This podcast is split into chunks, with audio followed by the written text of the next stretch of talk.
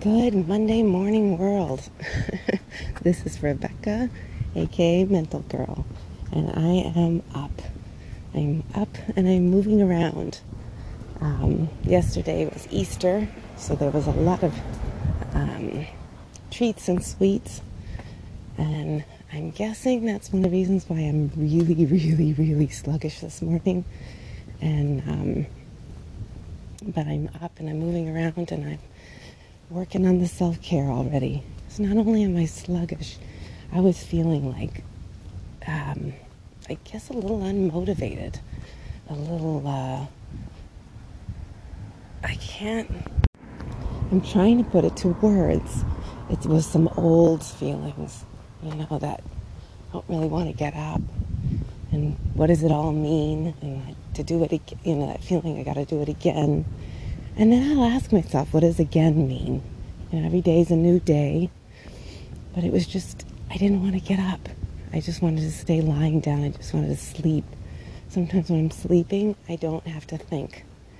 And then I can get a little anxious because I think, oh my goodness.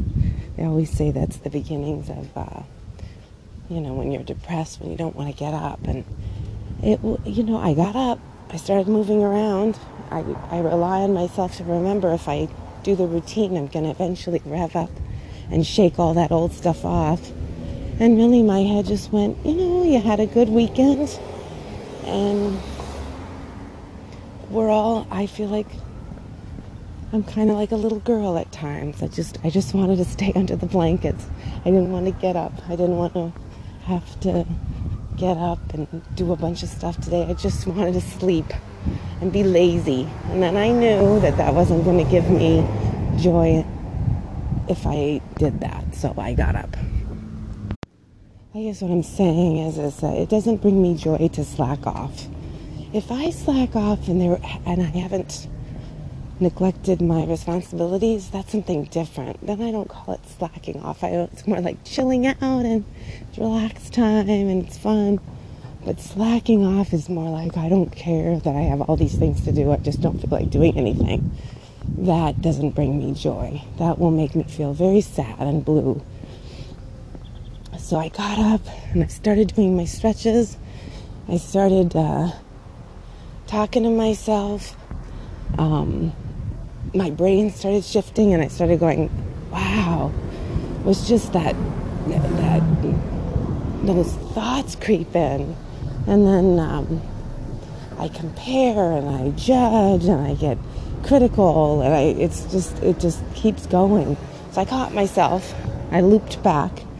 I started shaking it off. Now I'm out walking. It's a little bit brisk, and um, but actually the cold air is getting me.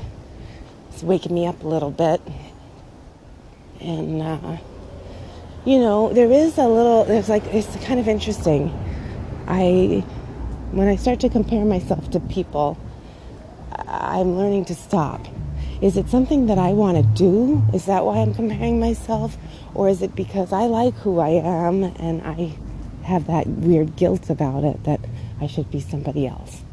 You know, once I start asking those questions and getting the answers, things start to melt away and reveal themselves a little bit better, and that's really nice.